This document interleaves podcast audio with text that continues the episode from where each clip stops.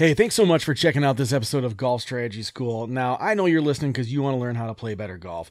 But if you want to see how you compare to other golfers your age, you need to check out parforsuccess.com slash griffin. That is par, the number four, success.com slash griffin, G R I F F I N. And what it will do is it will actually give you a free assessment where you can see exactly how you measure up against other people your age. And you can see where you're excelling, where you need to focus your time on. And this is an assessment, honestly, that you can take once a month just to see how you're progressing throughout your golf journey. So again, check out parforsuccess.com slash griffin to see how you measure up against other golfers your age.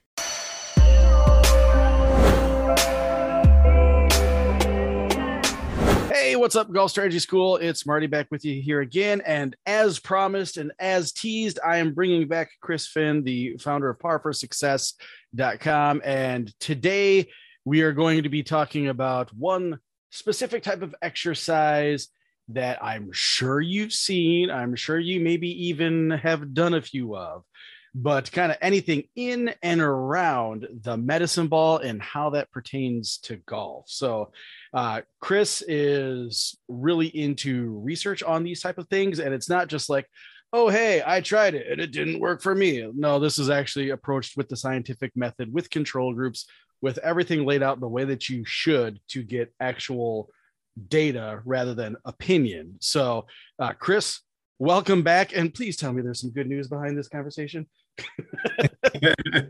I'm excited to be back, Marty, and uh, you know this is definitely one of my probably favorite topics to, to talk about uh, just because it um, I, I, guess in the world of science is it's as maybe counterculture as you can get in terms of uh, really kind of you know what a lot of people think is right and what makes sense from kind of a common sense approach and can be really explained to be super beneficial and like every golfer should throw medicine balls because it's just like the golf swing and it's rotational and you're going to get stronger yeah. right i mean it makes you, you can make you could write a book that would sound very legitimate uh, based off of that. Um, unfortunately, that may not be the case. So it may not be the case, meaning that golfers are just naturally allergic to medicine balls, or golfers may be doing stuff that is just kind of marking time and exercise rather than benefiting their swing, or do we go all the way to the other end of the pendulum where we're just actively doing harm to ourselves. Like there's a, there's a pretty big range there. What are we talking about? Uh, yes. Um, all of the above. All right. yeah, no, I think that's that's kind of what I'm. What's honestly what I'm really excited about chatting. You know, you know, this episode is is kind of being able to dive into each of those um, you know use cases where you know sometimes medicine balls can be the absolute wrong thing to be using. Um, sometimes they can be uh, an amazing tool if used in the right way. Um, spoiler alert: that probably only three percent of golfers listening may probably use them in a way that actually is helpful.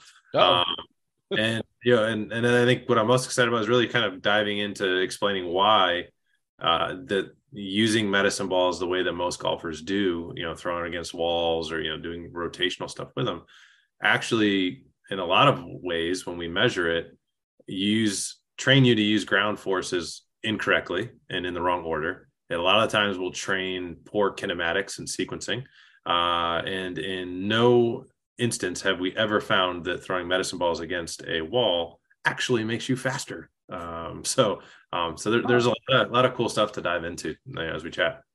Well, let's like every good countdown list go from worst to first. So I'll I'll kind of let you decide whether or not that is the perceived uh, exercises that we dive into first that are least helpful, or if there is certain things that through your testing you have discovered is absolutely fruitless. I'll, I'll let you steer in terms of those two columns, but let's work towards what the best is.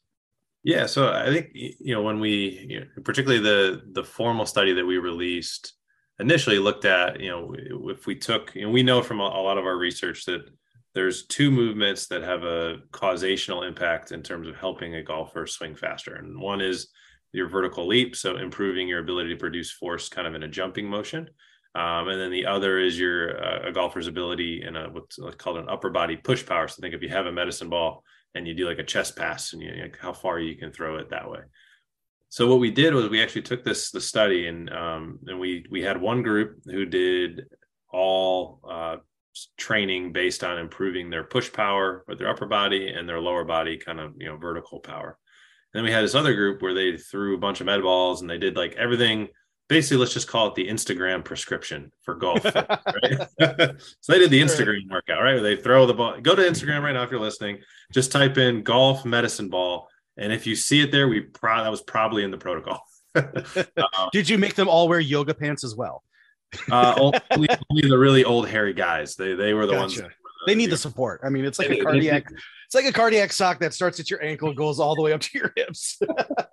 Help to keep the blood returning because it exactly yes yeah. as as heart patients, we understand exactly. It's very important. but you know, we're saying it in jest, but I think the number one worst thing that people do with medicine balls is they turn it into a cardiovascular exercise where they are taking this medicine ball and they're bouncing it off the wall, you know, 15, 20 times, even 10 times is too much. And when we look at training power, really after about five reps, your body, the system that is the power system, which you know you geeks out there called the glycolytic system, that's fatigued. It's it's used up, and then you have to transition to these other system, energy systems which are not as powerful. Um, the best visual I can say is think of a 100 meter sprinter, and in your mind now can put them standing next to a marathon runner right? The marathon runner is once you get over five, you know, over five reps, you're kind of using that guy. That, that's he's yeah. not very big and powerful. Uh, the the five reps or less, you're using that hundred meter runner, you know, sprinter. So there, there's more muscle mass. They're just you, you, it's a bigger, more explosive system, but it fatigues quicker. Um, so most people, the number one thing, the number one worst thing you can do with medicine ball is just be pounding it on the wall and do these rotational exercises, thinking that you're trying to increase speed and power and you're doing like 10 12 15 reps and like you're just you're just training yourself to go slower in a rotational fashion. That's that's that's number one. Number one one a is while you're doing that you're actually you, most golfers when they do it they'll use their upper body and they actually will kind of you know they'll finish with their shoulders and outside of their hips right? So if we think of that in golf fashion right you're basically coming down you you you have a like a backward shaft lean, like just totally all finagled in the wrong positions that are not efficient. Where you're, you know, kinematically, you should be really clearing those hips first, and then the, you know, it should be transferring up through the core, and then the upper body and you know arms should be lagging. But we'll tend to see, particularly people, my favorites when they grab the really heavy med ball because they're going to get strong, Marty. We're getting strong today. We're grabbing, we're grabbing a 15 pound med ball, right? and if you can shotgun a Red Bull first, exactly right. throw, on, throw, on some limp, throw on some, you know, some Limp Bizkit. Let's break stuff, right? and, oh, we're old. we, we are old. Sorry, I just dated myself. So they take this big 15 pound ball, right? And they start trying to huck it at the wall. And if you can vision, everyone listening, you can vision kind of an over the top move where that trail arm kind of comes over the top. They end up throwing the medicine ball like that, where they're like, you know, coming up and over yep. the top because they don't have the control. It's too heavy of a medicine ball for them. So now, and then we see all, we've actually measured people with all of the kinematic stuff on them and mm-hmm. seeing what are the sequences look like. And it's totally backwards. Your upper body is doing all the work, legs aren't moving at all. Um, so I think that's the, the, the two big things that we see. You know, number one is is really that you just do too many of them. People think, oh, I'm gonna do 10, 20, I'm gonna hammer it at the wall. You're training yourself to go slower. So that's number one. That's a, a negative. I have never met a golfer who's like, man, I really wish I could just slow my golf you know my, my swing speed down like five miles an hour and then i'll be i'll be great right? So that's number one. Number two is then when you also are doing the medicine ball work you're either either you use the ball that's too heavy and then that screws you up right away. But even people who are using you know four or six pound balls that aren't very heavy they're still they're they're driving the wrong sequence. They're not there's no sure. around how they're using it. And when you actually measure it with either you know 3d kinematic uh, where you're seeing the upper bodies going first or the cool stuff that we can do now that we have all these force places, we actually will see the ground forces are totally the wrong way. So normally when you swing a golf club, your first peak ground force should be pushing horizontally towards the target. So off your trail foot towards your lead foot. Then there's going to be what's called a you know a toe heel force or think rotational, right? So kind of like where you're you're that's what rotates the hips back so that you clear that front hip as you come down through impact. And then there's a vertical thrust that occurs where you really kind of push up and clear through. So like Justin Thomas would be a an extreme like a very visual example where he kind of almost jumps off the ground off that lead yep. leg through impact, right? So it's supposed to be horizontal, toe heel, and then vertical, which is very much like with kinematics, supposed to be hips first, then torso, then arms, then hands, then club. Well, when you look at most med ball throws, like you name it, like and like I can tell you, like the, the most common ones used, actually, most people will like reverse, like they'll go toe heel first and then maybe like no vertical and just horizontal or like so the people actually will do these drills completely wrong. So think of it you're totally screwing up and training yourself to use the ground in a way that's counterproductive for the golf swing and you're kinematically moving your body in the wrong sequence and you're grabbing the heavy ball because you think that's going to make you stronger and you're doing like this weird over the top you know upper yeah. body dominant move. Um, i mean i don't know how that could go wrong marty. I mean that just sounds like a great plan to play better golf. Because all you do is you just play that in reverse with the golf club in your hand and then you're you know you're jamie sadlowski hitting it 410 yards I mean, it's not that hard. I don't. Just, I don't know why it's, it's science. It's like that old Tiger Woods commercial. How do you hit a 300 yard shot out of a bunker? Step one, hit the ball in the bunker. Step two, hit it 300 yards out of the bunker. This is really two steps. How are you screwing this up? Uh, so I gotta, I gotta press you on a couple of things based off of other conversations that we've had. So. Yeah. Is there is there any benefit from the repeated uh, like medicine ball throws into a wall. Uh, I'm thinking back to our first conversation where we were talking about kind of like building up the like the the physical padding, the the kind of gas tank that you have in terms of making these these golf swings. Are we are we doing any help to ourselves that way when we're using a medicine ball, or is it one of those things where it's just a like a minute, barely measurable amount in that area and really we're just throwing everything else so far out of whack that it's more harm than good.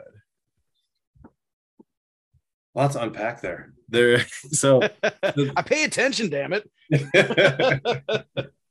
So when it comes to the you know repeated throwing at the wall uh, yeah i think the number one thing that i said a little earlier is is about the intent right? So when we're talking about the, what we have found so in the study that we did when we looked at the vertical you know people we had a group doing the vertical and the pushing power and we had a group that did the rotational power. The group who did the actual rotational power saw literally uh, i think it was like 0.5 mile an hour increase in club head speed compared to almost four miles an hour. Like it was literally not like it wasn't even a 1% increase. Like it was right. so it was so stupidly small. But when we look at people that are using med balls correctly and actually getting results. So, you know, since that study, we've probably tested all these other uses of med balls and, you know, a couple thousand people. It's really what we have found med balls when we're going to throw it against the wall to really be thinking about how you're using the ground. And, sure. and we use it, we call it transfer training. I'm not sure if that's already a thing or not, but if it isn't, then we'll it is now. It yeah. is now. Uh, but basically, what it is is basically if, if you have good mobility, and you have good strength in the, the core lifts like bench and deadlift and squat, like you have good, good general athletic strength, then we'll, we'll see some people where they, they aren't able to actually transfer that into club head speed. So whether it's because their sequencing is screwed up or because they've been doing all these medicine ball drills in the wrong way and they have no idea how to, they've self screwed themselves up, right? Um, you know, so what we have found is really the most effective is that you can take that medicine ball, but you're really not going to go more than, you know, five, maybe six reps but what you're looking at doing is you're focusing on how you're using the ground. And so this is where if you want to focus on, I really want to focus on, let's say, posting on my lead side and clearing my hip. So we'll a lot of times, and we have a lot of these drills on our YouTube page for anyone that's interested to go visually see it. Uh, but like, so there's one that's to train horizontal ground forces where we'll actually put, think of putting like a foam roll in front mm-hmm. of your, your right-handed player, you put it in front of your left hip. So if you're left-handed player, put it in front of your right hip. So your lead hip, put it maybe three inches in front of your foot. So it's just standing there, right? So if you go to, you know, you go to, you know, throw the medicine ball, we usually do like a Ironman throw where you kind of have it in your armpit and you just kind of push it as a line drive from, with your trail arm. If you slide through, you're going to knock that foam roller off, obviously, right? Gotcha. But if you can actually post on that lead leg and clear that hip, then all of a sudden you can get your belt buckle facing the wall that you know, quote unquote, the target without knocking over that that foam roll, right? So that in order to do that, a you have to have the good hip mobility, which we've talked about in terms of the four rotary centers but it also you have to produce a negative force or what we call it it's called a negative horizontal force. Fancy way of saying you post on your lead leg and it doesn't mm-hmm. come all the way through and knock that foam roller over right? So you know that would be an example of you know, you're going to go that hard as you can five reps but you have that intent of really clearing that hip because we want to improve your ability to you know that, that horizontal force on the left leg of posting and clearing. Um, if for instance toe heel let's say where we want to work on really you know think of if you're at address you know kind of that lead butt coming backwards. So you know people say if you film if they film people down the line hey did you see his pocket? Right? Do you yes. see both pockets? Right? So for that one you just take that foam roll and you put it behind your butt. And then as you go to throw that medicine ball you're basically trying to clear your butt back into that you know into that foam roll and knock it over and can you you know physically get there so there that has to be that toe heel force yep. um, and then there's the last one is vertical and that's uh, I think my favorite drill with this one uh, that we'll use um, is basically, you know, kind of you know have the ball same position, kind of locked and loaded in your in your trail like armpit, but then you kind of like dip down into your lead leg, so you're almost doing like a little bit of like a, say 80% of your weight's on your lead leg with your knee bent pretty close to the ground, and then what you're all you're trying to do is basically push up off that lead leg and throw that ball down into you know into the ground just in front of that that lead foot. So you're getting the feel of pushing up from the lower body that starts the un, the uncoiling and the unwinding. Um, that one's a little hard to visualize, so I encourage people go to YouTube, the Par for Success page. You'll see it all there. but and I can actually I can send you the links to those if you want to put them in the show notes too. But sure, absolutely. The, but the I think that's those are the instances and use cases where we have seen medicine balls actually be beneficial for golfers in terms of transferring to performance because the med ball is great. Now, on that last one, we were throwing the med ball on the ground. This is total disclaimer here, so nobody comes after me. Please don't use a rubber ball that bounces back up and hits you in the face. Use yeah. one of those balls that's just going to stay there. Okay. Yeah, one of the leather ones. I got a couple. I got a couple awesome videos, Marty. I got to show you sometime of people hitting that they weren't thinking and they hit it and that ball comes up and it's like oh, it's like yeah, you don't you don't want to catch eight pounds, ten pounds in the chin, four pounds. Talk about even. talk about ugly face in slow motion yeah. with the, ball. Yeah. but those are the instances where we have seen medicine balls be extremely useful tools for people because then it will actually transfer in terms of you're training the right movements and the way that the body needs to move for the golf swing and that's where we'll see a lot of people then be able to take that mobility and the strength that they have and actually go you know the light bulbs. Oh that's what i'm supposed to do? I had no yeah. idea. Right? And and then we actually then we'll take it from that position. Then we'll say all right now we're going to do what we would call specific training same three drills but we put a club in their hands. And we say all right so now swing and get the feel of actually as you're swinging the golf club can you post on that lead hip? can you clear that butt backwards uh, the the vertical one's awesome with a club because you can picture it, you got your think of it at the top of your backswing. That's where you start, right? Then you load into that lead leg, you bend that left knee, or the you know for a right-handed player, the left knee all the way down, and we say, okay, now swing. If they don't push up vertically off that lead leg, they're going to snap their Breaking club their into the ground. Yeah. yeah, exactly. Right. Talk about immediate feedback. Yeah. Right? So I would encourage if you're doing that for the first time, don't use don't use your favorite club. Maybe use an old old iron or something that you have. Go to but, a really wet spot in the driving range too. exactly, exactly. But those are really the only the places where we have seen medicine balls be actually beneficial to golfers and actually translate into performance. The you know the Instagram uses where we are you know rotating and throw it against the or uh, my favorites you'll see like on YouTube. I've Googled I, when I do presentations I just YouTubed like golf rotational medicine balls and there's like literally picture there's like a kumbaya circle of like 20 people and they're all like throwing like tossing a medicine ball back and forth like in a circle working on their quote unquote rotary power. I'm like holy cow does this people actually think this works? Um, but so really any of that sort of stuff really has no merit. There's been no research across any other sport that can truly honestly attribute use of medicine balls to increase speeds. There's there's one study that's um, talked about in baseball where they used medicine ball training and they saw bat speeds improve, but there was lots of other training so that you weren't able to really truly identify sure. too many variables if it was that or not. And they said it may have been, but you know, in this one we really isolated. If we throw medicine balls against the ball against the wall, you know, lots of times, do we get any? And we and we ignore the vertical and the you know push power stuff, stuff that we know works. What what do we see? And it was very clear. Now, both group they all still did their strength training this is just talking about the power work. They didn't do any jump work or plyometric push work. Mm-hmm. it was it was a quite the stark difference, like to the tune of literally, you know, 12 to 15 yards. I mean, we're talking not even a mile an hour to you know to four miles an hour increase, uh, and and that has held. You know, the study we did mostly with kids, but that's held across adults as we've done follow-ups, you know, over the last few years, which has been pretty wild to see. So this all strikes me a lot like uh, and I'll use my own personal example. You know, when when you get into any new to you type of movement, and even if you know, even if you were, uh, you know, a gym rat, and you know how to use medicine balls correctly, the application, or I should say, the exercise has to match the application, and so so much of this stuff goes into form.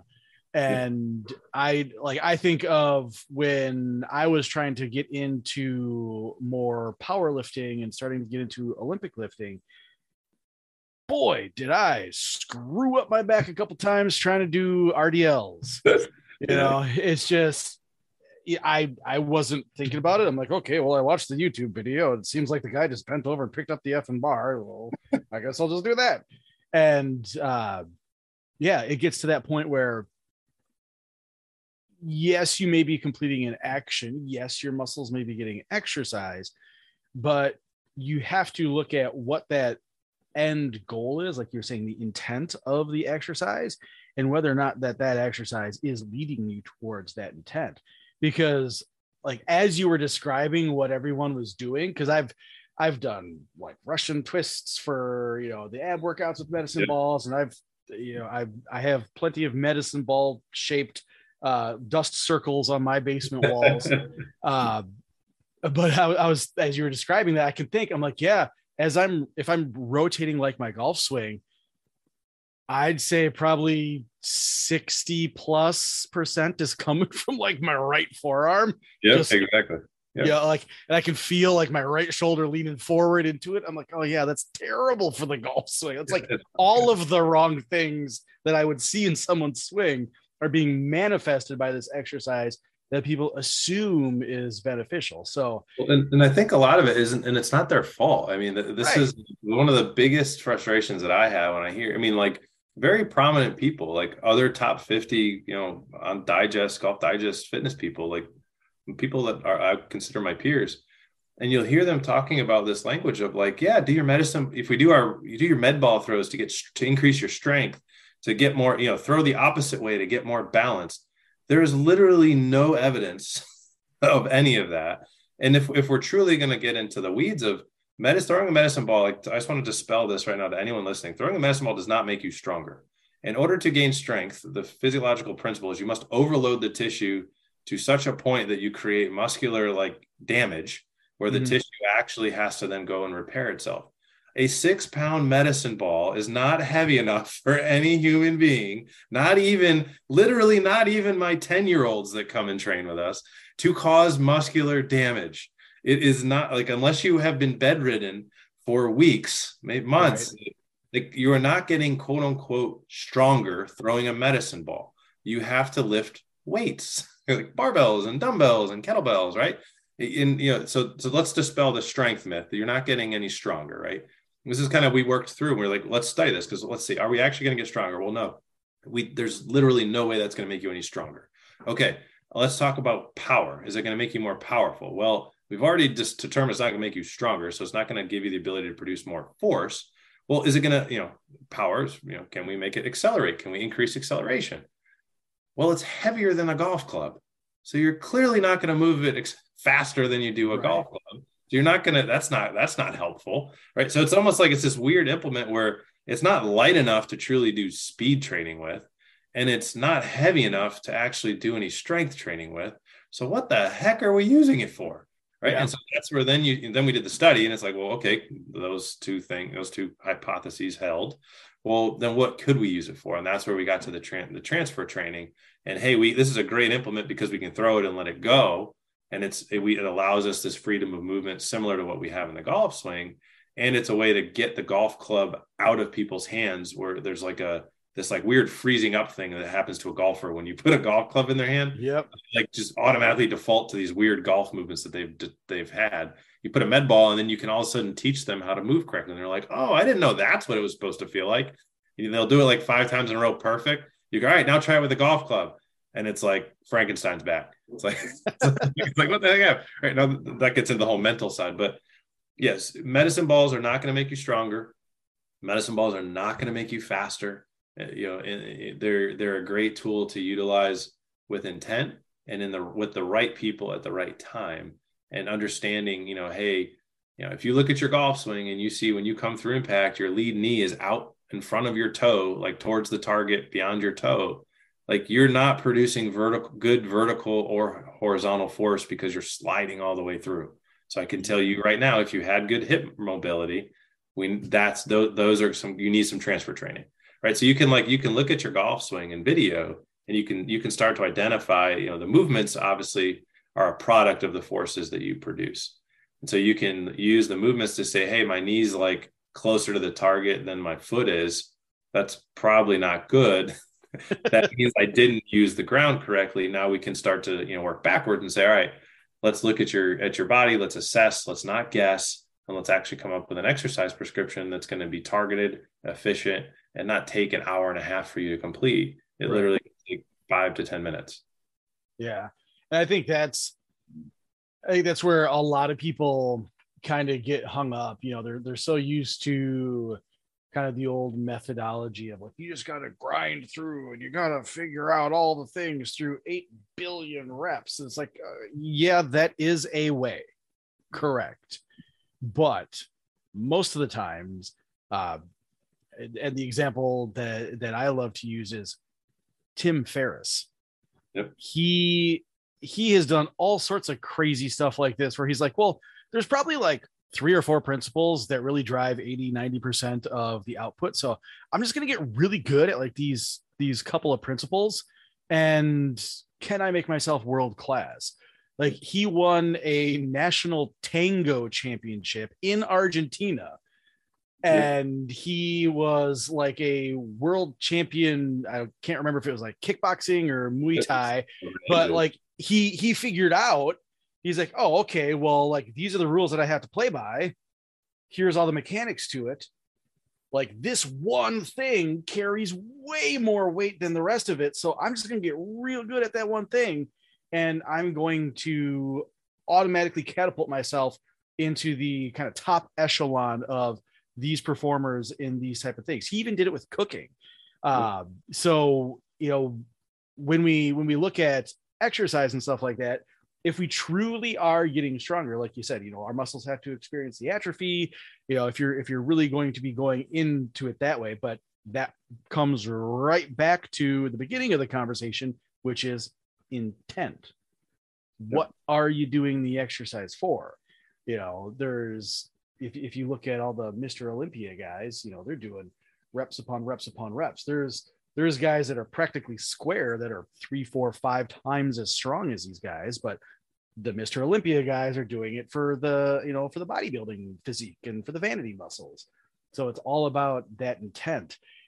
When when you kind of think about the industry as a whole, like you were saying, there's you've seen plenty of people that you consider your peers kind of approaching this without that scientific lens on how do you think and this isn't necessarily specific to medicine balls but how do you think it got to this point where it's just like the assumed standard of like oh yeah just throw a medicine ball into a wall for you know 10 hours a day and you'll be yeah. bryson bryson dechambeau in a month i think it unfortunately you know, in the golf fitness world uh, you know, that's why we've honestly we we've kind of moved away from calling what we do golf fitness, and it's more golf. We call golf performance. Is we we really try to delineate those two things because I think if you think of think to golf instruction, right? In the like early 2000s when they'd have the videos, like they'd put the video of Tiger Woods up next to you, and you'd be like, mm-hmm. "Oh, so see where Tiger is? That's where."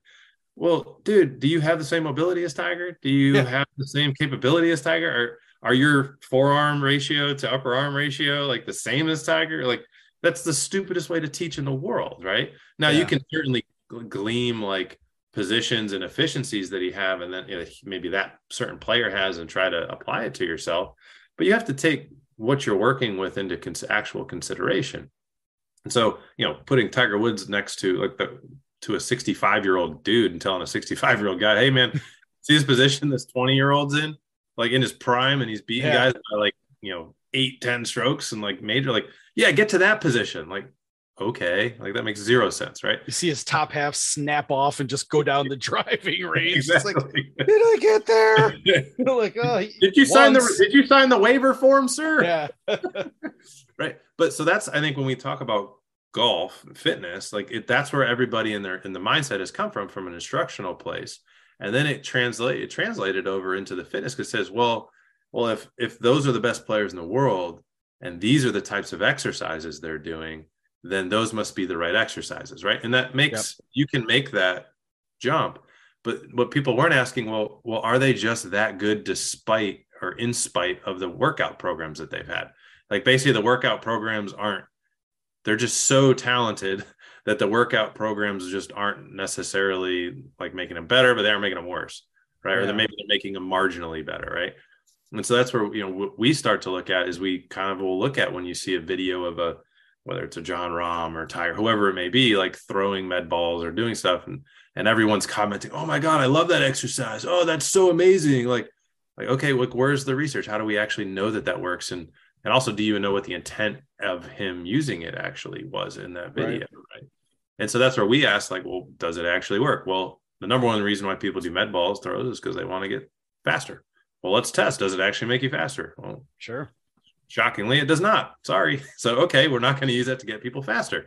Um, so, I, I think that's just where a lot of the you can make so many compelling, like logical arguments based on the fact of other things that we've seen. Like, think of like you know i mean just think of the medicine ball though that's just the easiest one right oh yeah if you throw and you sequence your hips first and throw the ball it's going to help groove your sequence well okay, I guess that that makes sense, right? I, I, can see where that it looks like, or like the cable, t- you know, I'm gonna do the cable chop because it's rotational. And yep. you, you, look at all these, you know, anti-rotational strength. This is another one that gets me.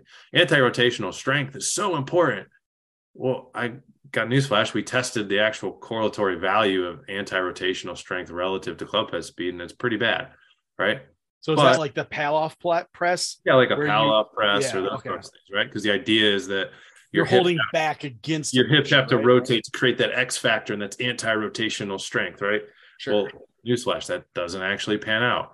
Uh, you know, it had like a barely a 0.5, you know, uh, R value of a correlation. If it's 0.5 or higher, that's that's good.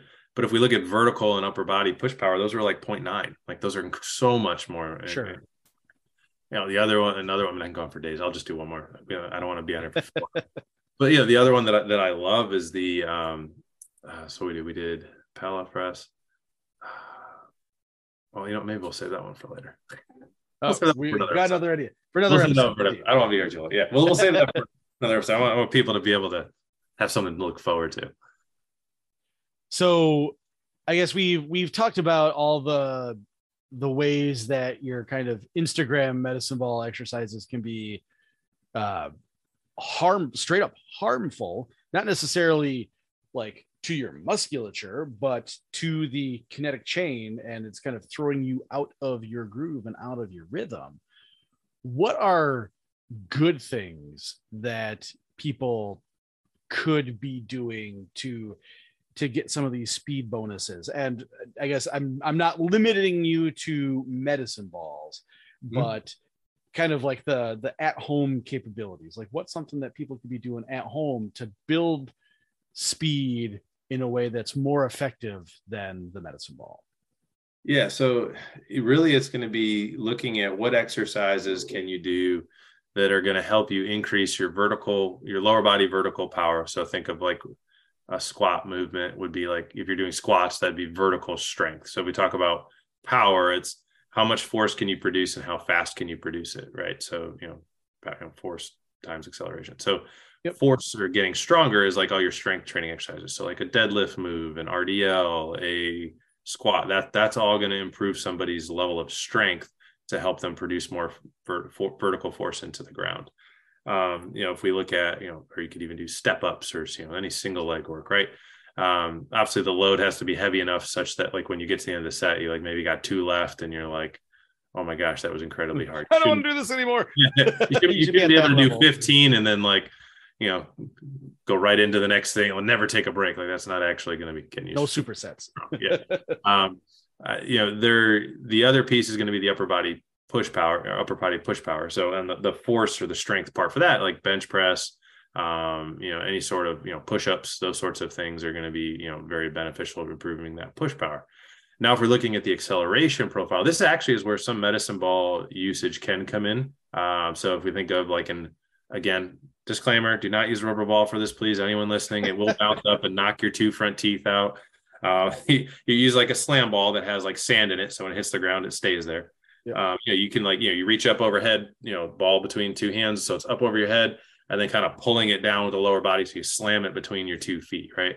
We've tested that on, on force plates that actually does increase a lot of vertical force. So that's actually a drill that we'll use with a particular lot of older golfers who can't jump necessarily or, or, sure. or you know, don't want to do plyometric you know, in place little plyos or jumps training because of knees or hips or whatever it may be it's actually, that's actually a wonderful exercise to increase the amount of vertical force somebody has to create without having that jumping impact side of things. So that would that's probably the go my go to like at home. I can't jump, uh, but I yeah. you, know, you know to increase the vertical acceleration and the power side of things.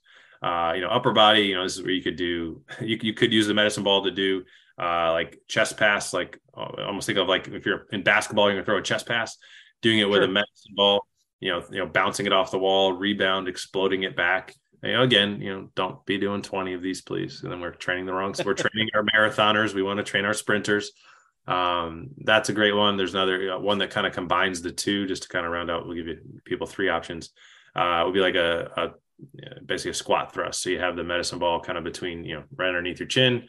You squat down and then you kind of jump up and push it the ball up. So you need to you do it outdoors or if you got a really high ceiling.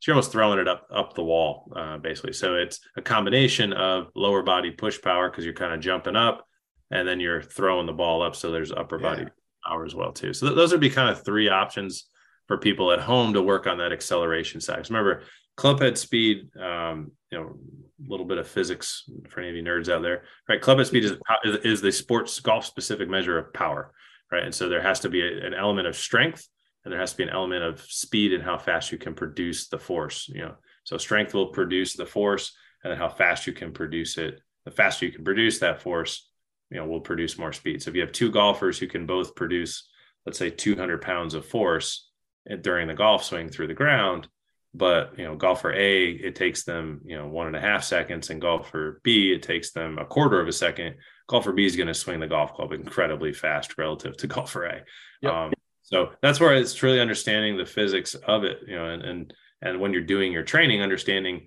hey, I'm really I'm a really strong person, but I'm really slow, so I need to work on some more of you know producing these key movements faster. Um, or hey, I'm not really strong, but I can move really fast. We, you know, we see a lot of the guys on tour. That's it's funny. That, oh, look at Zalatoris. That guy hits the ball a mile, but know, he doesn't. He's not strong. Well, yeah, he's just crazy elastic. And then why yeah. you think a lot of you can guys, hide behind a light pole. exactly. that helps. Right. So he has an amazing ability to use elasticity.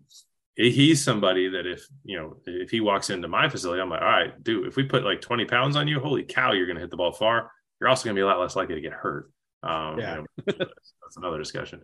Um, but yeah, that's so I think that's when, when we're thinking about stuff people can do at home think about what can I do to improve my vertical lower body power? What can I, you know, strength and speed?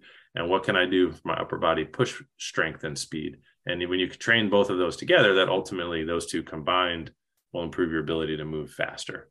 Um, so I have I have a follow up question on the kind of medicine ball chest pass exercise, and this is purely for me, uh, listeners, you can you can turn this off now. This is just a for Marty question, uh, but I guess it'll probably help you too.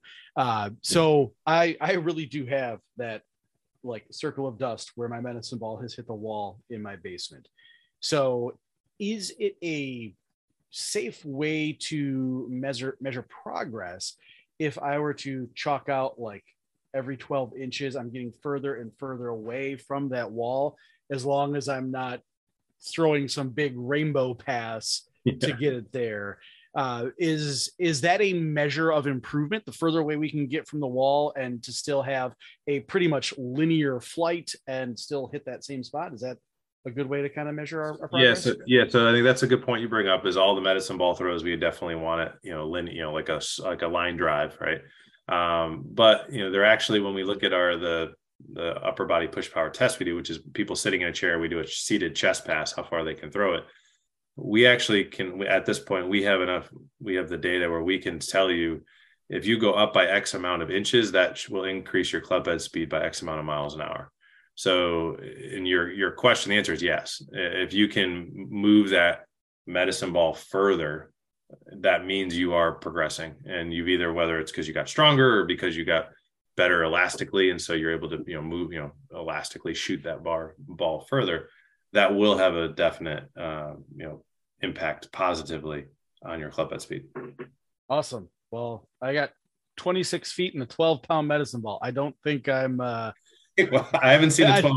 So that so this is uh, one of the things we're looking at now is we've actually we're still we've been tracking data. There's uh, think that's it's called a force velocity curve. Um, so this is getting a little, really nerdy for anyone who's interested. But there's basically what just uh, pretend you're listening to MythBusters the podcast. It's cool.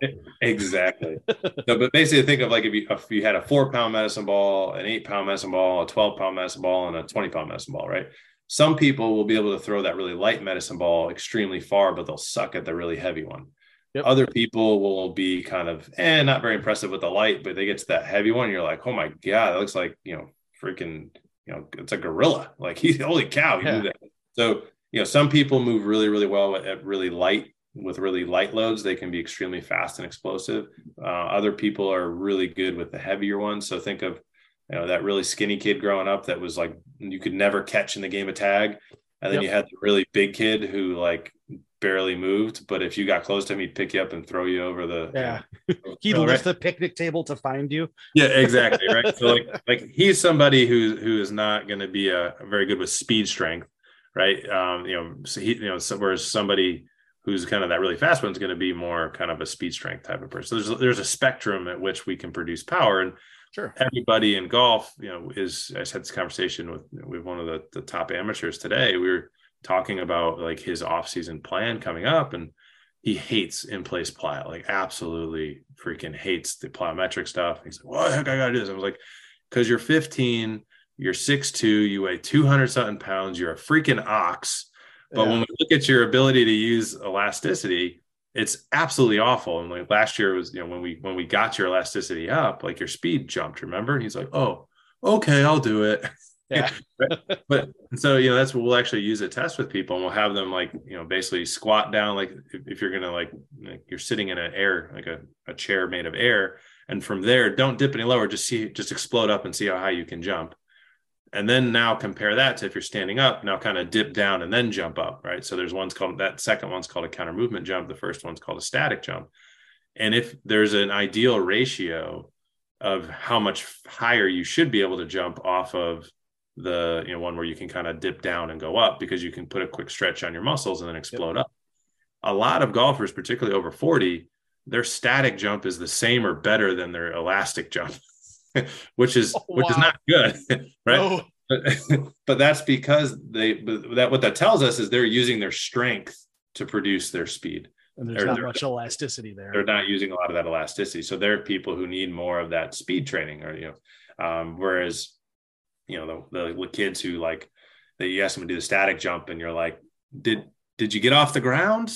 And then they do the like the, the elastic one and they're like you know did you like, come oh, down yet? Yeah. Yeah exactly right. Like so those are going to be very different training protocols. And so that's you know this is you know, going back to your question of like why do people in the industry kind of you know that that's think one thing when it actually is actually proving to be another. And number one is that the information hasn't been around very long. People haven't sure. had enough golfers to work with to look into it. It's you know, it's nobody's fault. It's just with the information hasn't been there. Um, you know, and you know, so it's just it's just it's really cool as we've been as we've been able to dive in and um, you know, so it's it's really cool. And the other I guess the other common thing, sort of applicable here in med ball, but you know, I'm sure you've seen like the non-dominant side training, right? Like, oh Lord, you I mean you could probably just search that on my webpage and find yep. more than a couple episodes. Yep, and you can you can look at like, hey, should we throw the medicine ball the opposite direction, right? Yeah, yeah. Um, like, oh, we got to get balanced. This goes back to the hey, we got to get strong on the opposite side because golf is one way. Um, so I was going to say this for another episode, but I'll I'll I'll blurt it out now. The so so there's an actual negative correlation or relationship to speed for the more balanced a player is. So if you are equal left to right in terms of strength and, and ba- like you're truly a balanced left to right, you will you will swing slower. there is sure. an there is an ideal ratio of lead side to trail side of being actually imbalanced, uh, which, which is productive for more speed. So you actually don't want to be balanced as a golfer, but it makes so much sense. Like, oh yeah, if you're the more balanced you are, the less likely you are to get hurt. So let's throw the ball the opposite way, or let's swing these golf clubs the other way, right?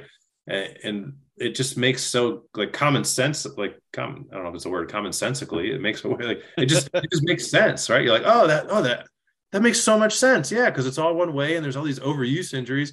We should go the other way because that'll balance us out. Yeah. Then when you actually you actually test people there's an ideal ratio. You certainly can get too too imbalanced. Right.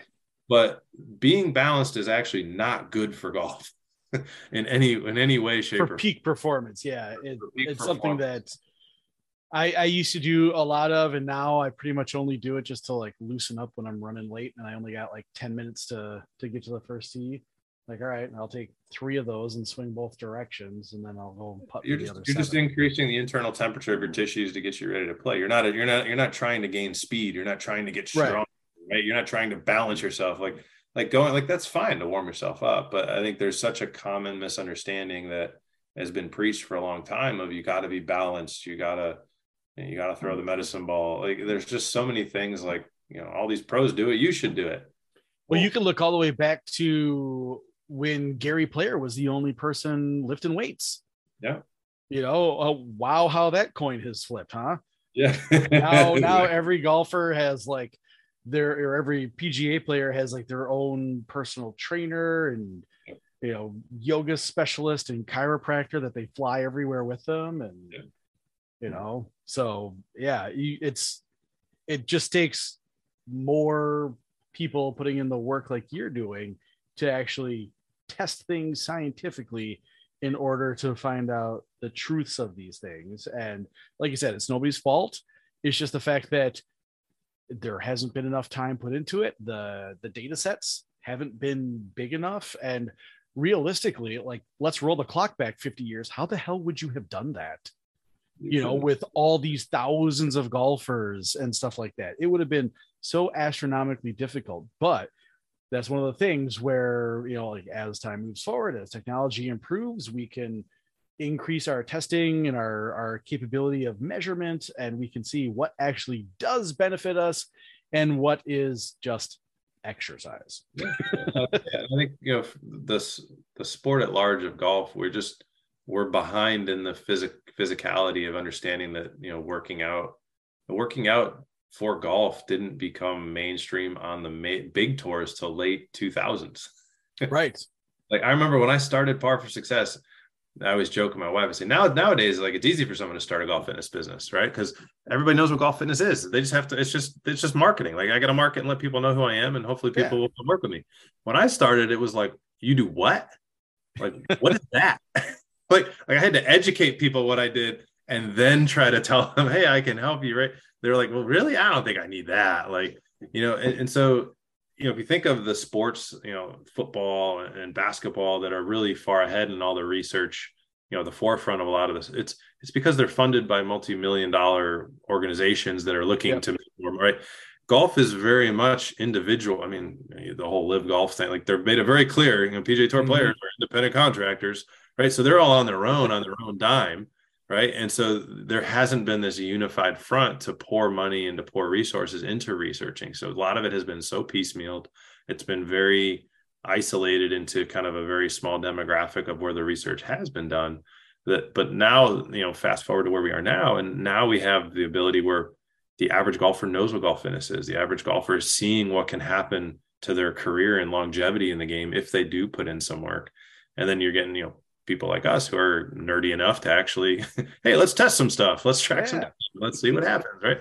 Um, so it's just you know we've just kind of we we a lot of the other sports had a head start. And, and so right. but i think it's really cool how quickly it's moving uh, in the golf space where and I think it's you know it's you know venues like like like this like you know the golf strategy school where we can actually like get the word out to people and be like hey this stuff is exists. It's important like, like there are answers for you like you don't have to just do what you see on Instagram like yep. there's actually answers that you can find out for yourself you don't have to guess you can actually assess and figure out what you need well, if you see Tisha Alyn on Instagram hitting laser drives in high heels, I challenge anybody to do that because that's got to be good for your balance, right?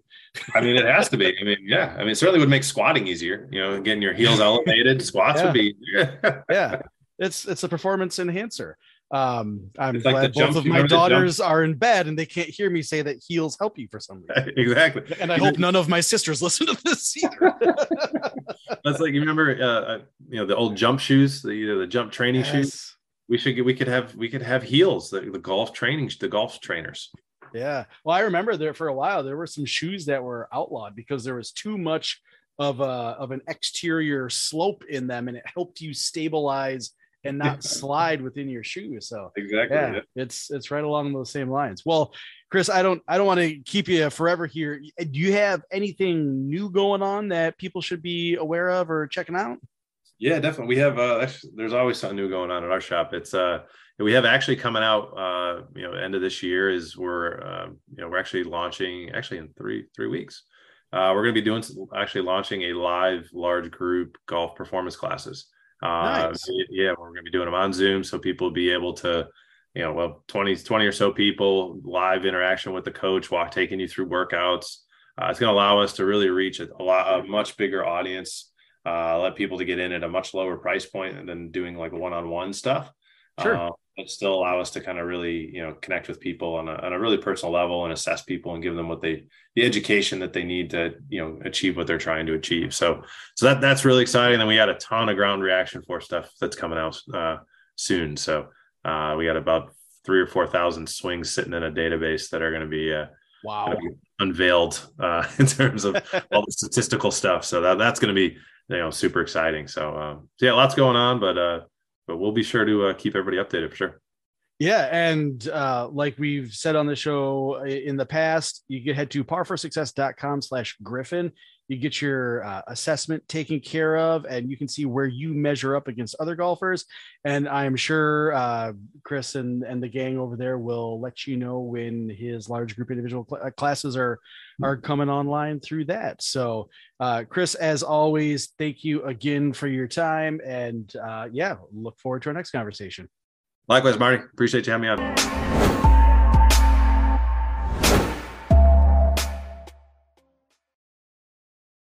All right, thanks for listening to this episode of Golf Strategy School. As always, if you want to keep it in the short grass, all you got to do is put those lessons into effect.